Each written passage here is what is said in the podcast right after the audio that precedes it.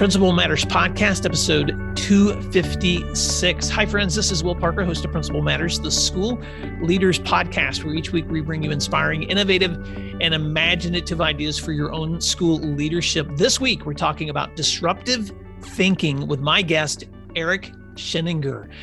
Eric Sheninger is an associate partner with the International Center for Leadership in Education, or ICLE. And prior to this, he was the award winning principal of New Milford High School. Under his leadership, Eric oversaw the successful implementation of several sustainable change initiatives that radically transformed the learning culture at his school while increasing achievement.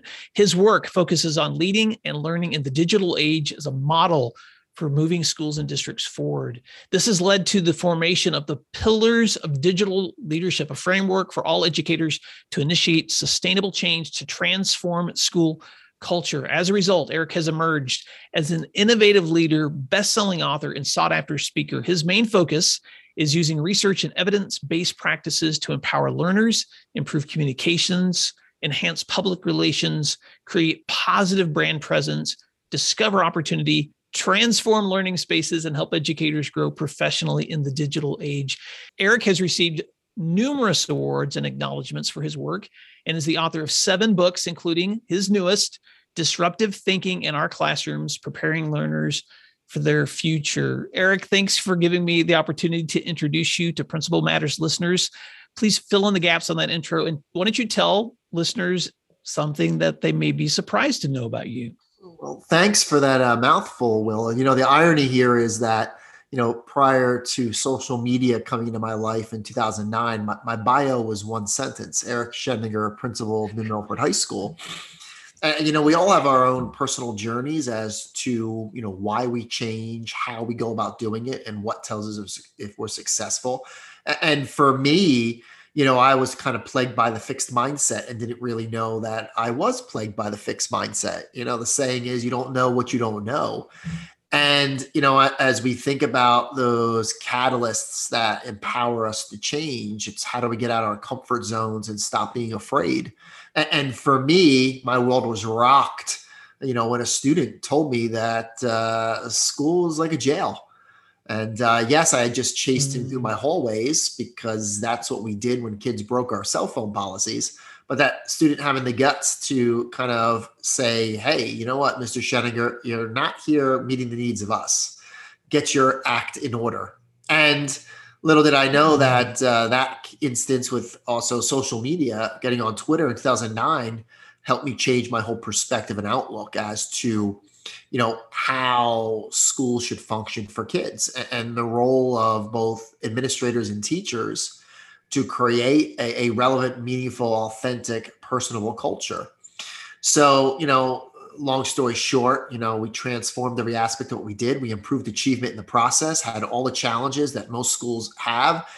And uh, that led me to now uh, working with the International Center for Leadership Education, uh, working with schools and districts all over the country, all over the world on, you know, sort of those lessons learned, but also the powerful lessons that we are seeing from teachers, administrators, classrooms, districts uh, right now at the uh, you know sort of hopefully the tail end of this pandemic to really create a, a better normal for our kids.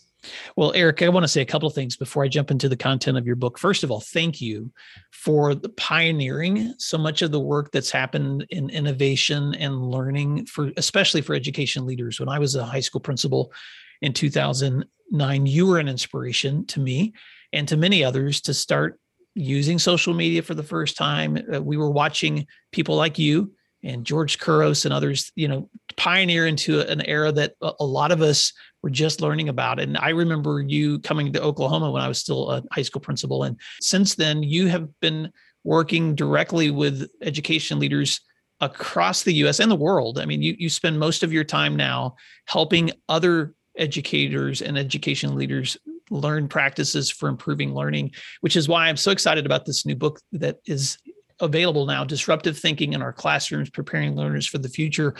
What an amazing time to publish a book in the middle of a pandemic. And, I'm sure as you were like me, because I've written books as well, you, you start writing a book long before it's published. So I'm sure as you were thinking through the release of this book, you're thinking, wow, this is this now has an entirely new context. So in your book, you talk about both the science and the practice of disruptive thinking when it comes to student learning. So I would I would really love for you to just explain for a minute how have you personally been applying this mindset in your own learning as an education leader because sometimes I like to go there first and how has this mindset influenced the way you learn? Yeah, and you know, it's interesting going back to the opening points you made is, you know, when I started thinking about this book, the, the pandemic uh, wasn't even a thing and then the book became my pandemic project because that's when I really started writing it. And you know, I, I think as we look at not just the, the pandemic, but also all of the major disruptive forces that happened and still are happening. Uh, fourth industrial revolution, automation, artificial intelligence, advanced robotics, you know how information readily you know this internet of things where we can get knowledge uh, anytime anywhere. And you know for me you know i always try to you know having the ability to work in the trenches with schools uh, really puts me in a position where i got to get outside my comfort zone every single day. And you know as i define disruptive thinking in the book it's replacing conventional ideas with innovative solutions to authentic problems.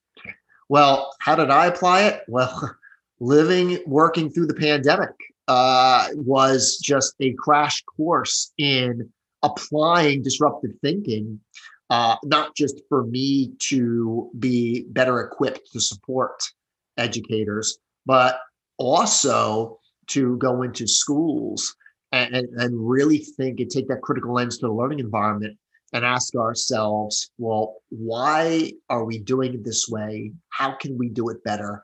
And what will tell us if we're successful? You know, the key point is this you know, we do not know what the future holds. We never will, but we got to focus equal amount of attention on the present. And the main takeaway is don't prepare learners for something, prepare them for anything. And that's what the pandemic and all these other disruptive forces have taught us. So, you know, if we want our learners to think disruptively, we need to model that ourselves as teacher leaders, building leaders, and district leaders. I'm going to ask you something specific from your book, Eric, and I, I hope you can explain this. And for our listening audience, sometimes it's better to see a visual. So if, if uh, listeners, if you can grab a copy of Eric's new book on page 30, you have a visual of four spheres of disruptive thinking the comfort zone, the fear zone, the learning zone, and the growth zone. And how have you found those concepts helpful, Eric, when you think through encouraging growth, eh, not perfection, but growth and learning? Yeah. And, you know, I, I think this quote came from a, a recent uh, movie and it's comfort is the enemy of progress. And the name of the movie is slipping me but it was the story of it was a musical about barnum bailey all that stuff. Hugh jackman was in it. I, I can't understand why i can't think of the name of the movie right now. But you know as we look at that comfort's the enemy of progress you know? When we look at the most dangerous phrase in education that's the way we've always done it. You know there's a perception that oh well it's working because our test scores are high or our graduation rates are good. But does that really create a culture that's going to prepare kids for this disruptive world? We also look at the other impediment to change, not just comfort, but fear. You know, and when we're afraid of taking those risks, you know, listen, nobody wants to fail. But, you know, when you you look at you know these famous failures like Henry Ford. I mean, he failed three major times and he never gave up. So I, I think as we look at comfort and, and fear, which were very prevalent both before, but even more so during the pandemic, you know, what happened was I, I always say for better because we know the pandemic was bad. Um, but we can't dwell on the challenges. We need to focus on the what ifs, not the yeah buts. But what we happened was, you know, what if we start using learning management systems? What if we create vibrant hybrid ecosystems and what we've learned based upon that image is the pandemic thrust us whether we were willing or unwilling, whether we went kicking and screaming uh, or embraced with open arms, we every educator went into that learning and growth zone by necessity. Now, the key is with that image is not to forget the painful lessons that were learned, the progress that was made, the opportunities that were discovered that can really help create a culture of teaching, learning, and leadership that create learning cultures that are going to equip kids not with the skills, but the competencies to rise to the occasion no matter what is thrown at them. But in order for that to be a reality, we need to live, thrive in those learning and growth zones. I like how you focus on competencies and you know at the time of this recording by the way the greatest showman. I just greatest I showman. see yeah. And so i had to look it up too because i love that musical and it was eluding me. You know at the time of this recording eric we've we're coming out of a lot of the covid precautions but then we're also facing some new concerns with the with the delta variant et cetera and so as i think about schools beginning to reopen across the us and probably by the time we release this recording folks will be back in mm-hmm. session and i'm already sensing this tension that you know that the education leaders are going to be facing which is maintaining the priority of safety but also maintaining the priority of instruction. And so I, I just want to come back to the point you just made, which was how do we take the lessons that we just learned through this transition in creating options for kids without reverting back to practices that exclude options because i'm already hearing some comments from educators that are concerned about providing too many options for for students. So I, I didn't even include this in my uh, my show notes, but I, I do want to just pause there for a moment for your reflections, or ideas, or, or concerns that you might advice you might give to leaders as they're as they're still facing an uncertain landscape. Yeah, you know, and one thing I want to go on record saying is, you know, I, I'm I've grown pretty tired of hearing that learning pan- during the pandemic was a, a failure. You know, that really discredits all the amazing work that teachers and administrators did. I will tell you this, Will. I saw the most amazing practices implemented at scale in a short period of time during the pandemic. And, you know, as we look at that, you know, we have no idea about the Delta variant, or now here in Texas, we have the Lambda variant, you know, but what we can do is still, you know, you know, I, I, go and look at some of the school districts that I've been blessed to work with, and, and one that comes to mind is Corinth, Mississippi, rural northeastern Mississippi. And you know what? They were able, the lessons that they learned that they are still implementing, no matter if it's pandemic or not, is, you know, they are ensuring, you know, equity and continuity with utilizing their learning management system Canvas effectively. You know, when there was social distancing, it didn't stop them from getting kids to collaborate and communicate, which is what should be happening even if we're not in a pandemic. But they utilized breakout rooms seamlessly. And then after breakout rooms, digital tools where kids were able to use their voice and, and really feel part of the lesson. Uh, also, just finding that one tool, integrating technology with purpose when appropriate.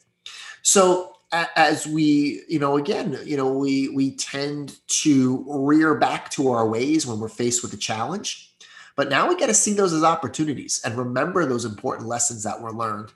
And, you know, pandemic or not, I, think that one thing that we can always improve upon, whether we're a teacher or administrator, is, you know, how time is used when our learners are with us. I think that was the biggest lesson learned. And it's not about adding more things. It's not about spreading ourselves thin, but you know, you thinking about how that time is used you know, and a lot of my work now is helping districts go implement personalized learning through blended pedagogy, station rotation, choice boards, playlists, flipped classroom, because that's how you close achievement gaps. When we think about equity, what's not equitable, what's more based on equality is all kids doing the same thing the same way at the same time. Equity is all kids getting what they need when and where they need it. So I, I, think we have to continue to focus on creating an equitable culture for our kids. But then one other thing that I'll mention too is, you know, what the pandemic really taught us was that face to face school is not for every kid. And if we truly want to meet their needs, having a viable virtual option for those kids that really thrived in this, that, you know, might have been bullied or, or might have had anxiety for whatever reasons. I, I think that's one main piece that comes out of this as we look to implement a major change. I hope that many schools will look to that virtual option.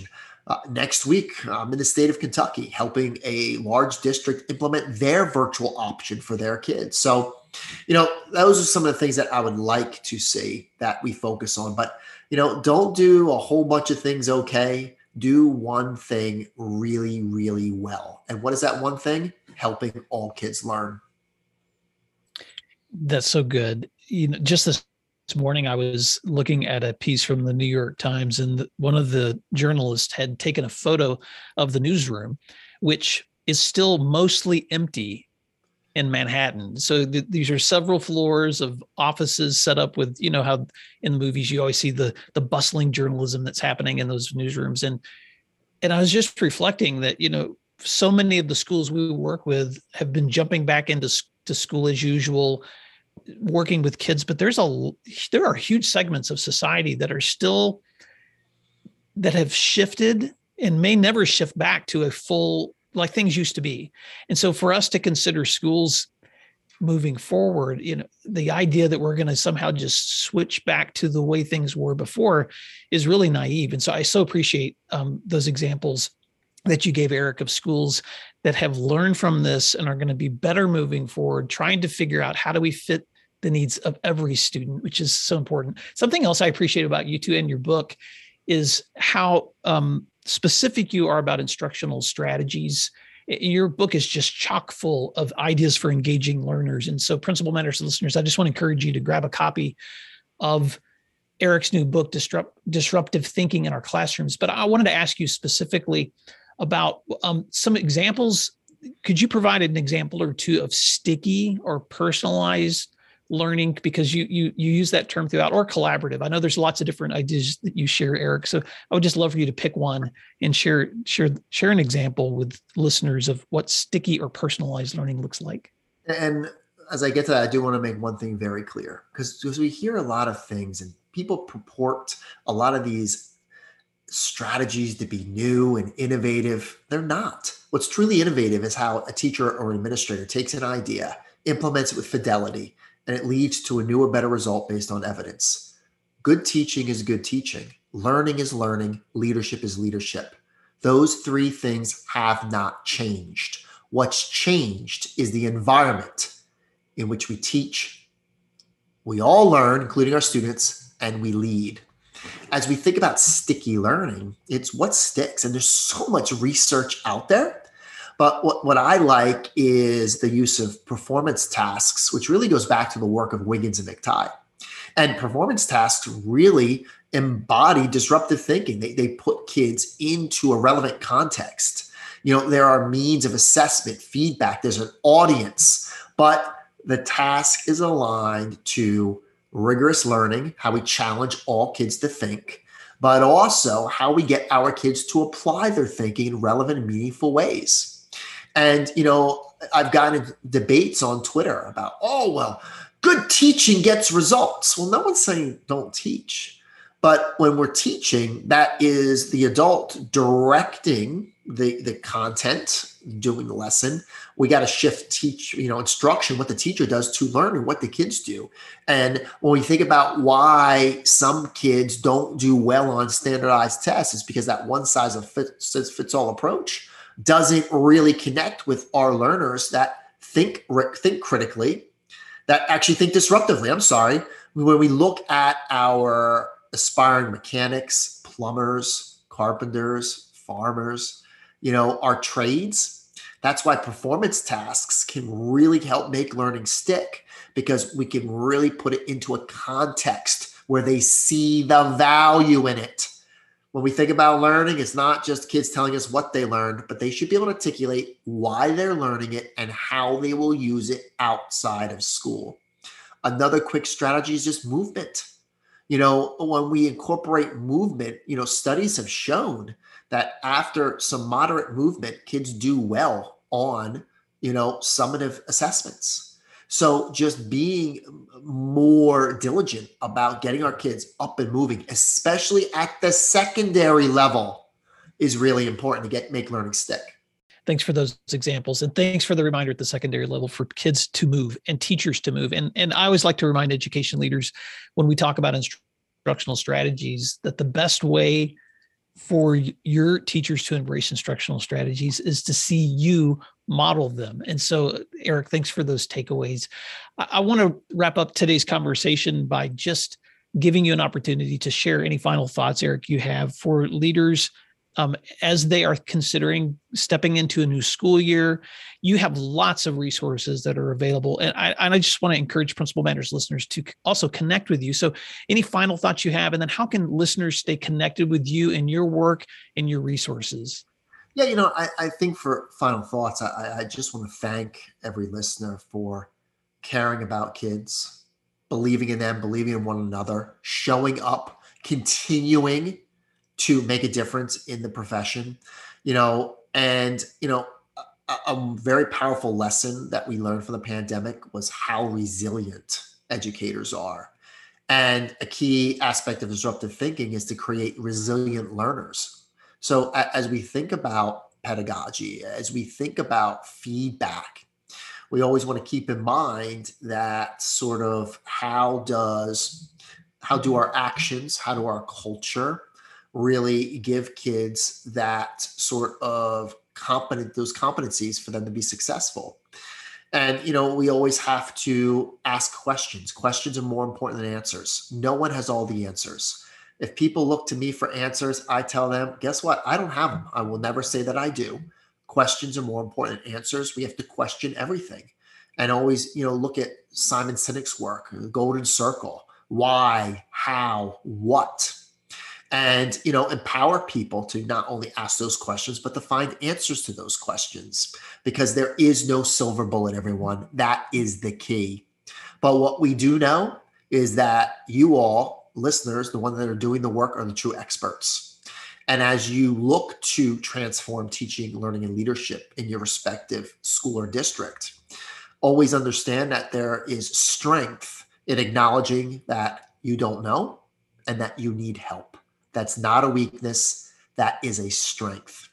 Uh, I'm a very easy person to get a hold of. Uh, a quick little Google search of Eric Sheninger will, will basically tell you my whole professional life. Uh, but I am more than willing to uh, to help you all in any way that I can.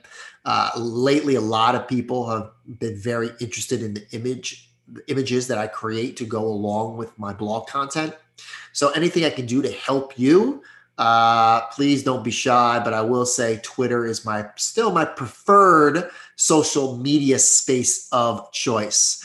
And I uh, hope you'll visit Amazon to check out Disruptive Thinking in our classrooms. Uh, honored, honored to publish uh, that book, which not only my pandemic project, but I think the main takeaway that I hope readers will get is it, it is chock full of examples from schools across different socio demographic groups.